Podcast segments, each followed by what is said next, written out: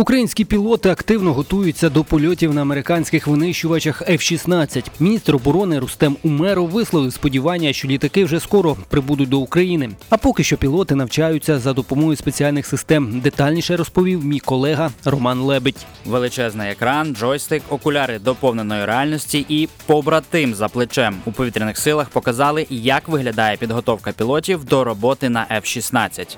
Ready? Все, полетіли. Пакети. Україна очікує на літаки досить давно, і частина українських пілотів вже опановують цих пташок за кордоном. Інші у перервах між битвами за українське небо вчаться на симуляторі, розповів представник командування підготовки повітряних сил Олександр Дяків.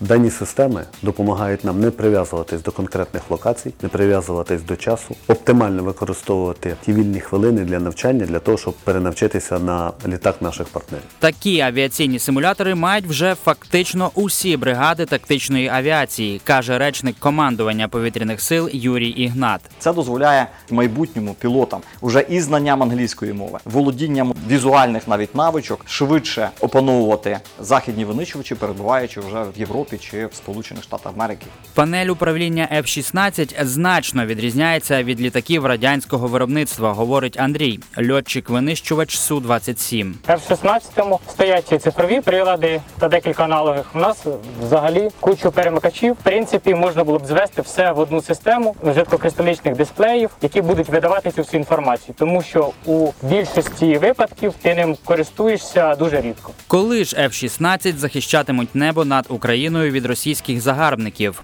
У нещодавньому інтерв'ю CNN міністр оборони Рустем Умєров висловив переконання, що винищувачі прибудуть вже невдовзі. В Нідерландах нещодавно заявили, що навчання українських пілотів і техперсоналу на F-16 ймовірно триватиме 6-8 місяців. Мета України мати повноцінні авіатренажери, навчальні літаки та центри підготовки льотного складу. Та все починається з малого, зазначили у повітряних силах.